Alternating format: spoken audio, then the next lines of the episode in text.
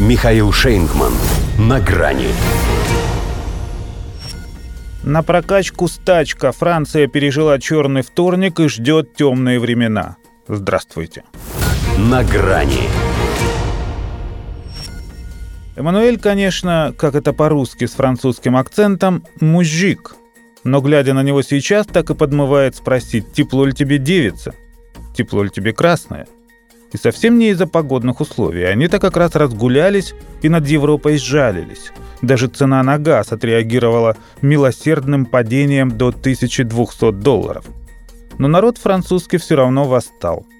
Да так, что его президента должна была пронять такая дрожь, которую водолазкой не унять. Энергетики, нефтяники, железнодорожники, врачи, учителя, госслужащие, естественно, не без радикалов. В общем, бастуют все везде с размахом, с удовольствием, а кое-где уже и с огоньком. Минувший вторник у них назвали черным. Хотя понятно, что темные времена одним днем не ограничатся. Не для того сотни тысяч вышли на улицы, чтобы, пройдясь, просто разойтись. Жесткие политические требования, правда, пока не выдвигали, на Бастилию не посматривали и мерхижинам войной дворцам не грозили. Но баррикады местами возводить уже начали. Как бы намекая на то, что у этой стачки еще очень даже может быть прокачка. Понять их не мудрено, кризис куда ни кинь. Им зарплату подавай повыше, да цены с энерготарифами, соответственно, пониже – вот только власть их не в состоянии обеспечить им ни то, ни другое.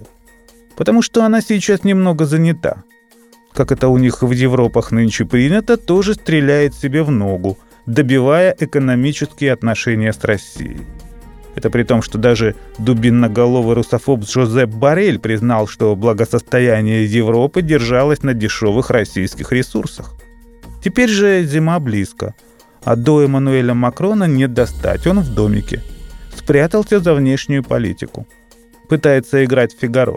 В том смысле, что бросил вызов самому графу Альмавиве, в его случае Джо Байдену. Обвинил того страшно подумать в протекционизме. Американцы покупают американское и проводят агрессивную стратегию государственной помощи. Сказал он так, словно открыл Америку. Будто они когда-нибудь вели себя иначе, или это не они его президентом для своих нужд спротекционировали. Мы должны проснуться, подготовить сильный ответ и действовать очень быстро. Цитирует его политико, кажется, вместе со словами, передавая и его интонационное возбуждение от собственной смелости. Еще ж и его министр экономики Бруно Лемер напихал США за высокие цены на СПГ. Партнеры, мол, так не поступают. Хотя, когда это сюзерен был партнером вассалов – Иными словами, даже против сонного американского Альмавивы с его Альцгеймером у такого Фигаро шансов никаких. Пусть он и постарался забыть и выкинуть из головы то, как его прилюдно и пошло отшлепали на австралийском треке.